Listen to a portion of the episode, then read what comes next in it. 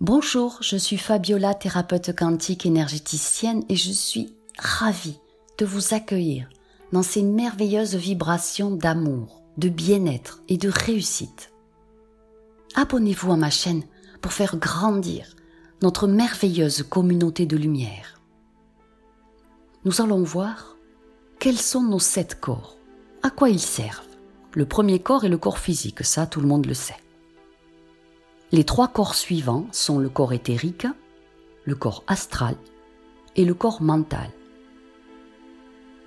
Le corps éthérique, astral et mental constituent notre personnalité et ils disparaissent après la mort. Les trois corps suivants forment l'âme et l'esprit et subsistent après notre mort physique. Ce sont le corps causal, le corps bouddhique et le corps atmique. Les corps causal, bouddhique et atmique sont nos corps de lumière ou corps éternels. On les reprend pour chaque incarnation terrestre. Détaillons à présent les trois corps de la personnalité. Le corps éthérique s'appelle aussi le corps vital. Il nourrit le corps physique en absorbant l'énergie vitale de l'univers par les méridiens, les chakras, et autres centres de force vitale.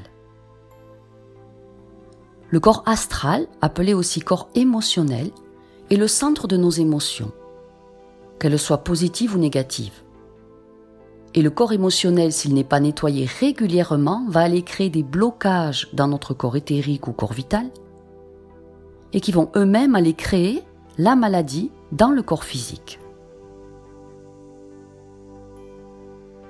Le corps mental, renferme nos pensées et notre logique, notre esprit d'analyse, nos spéculations et nos idées concrètes. C'est celui qui est le plus atteint par notre éducation, par les injonctions, les conditionnements, les croyances. Et ce corps mental se construit de la naissance jusqu'à 7 ans. Il va produire notre capacité de discernement. Avant l'âge de 7 ans, le discernement est quasi nul car le corps mental n'est pas encore formé. Il y a ensuite le corps causal. Le corps causal est l'enregistrement des causes responsables de cette incarnation et les informations de notre mission de vie. Le corps causal contient aussi les informations des factures karmiques et du karma positif, nos vœux ancestraux et les contrats spirituels qu'on a pu signer.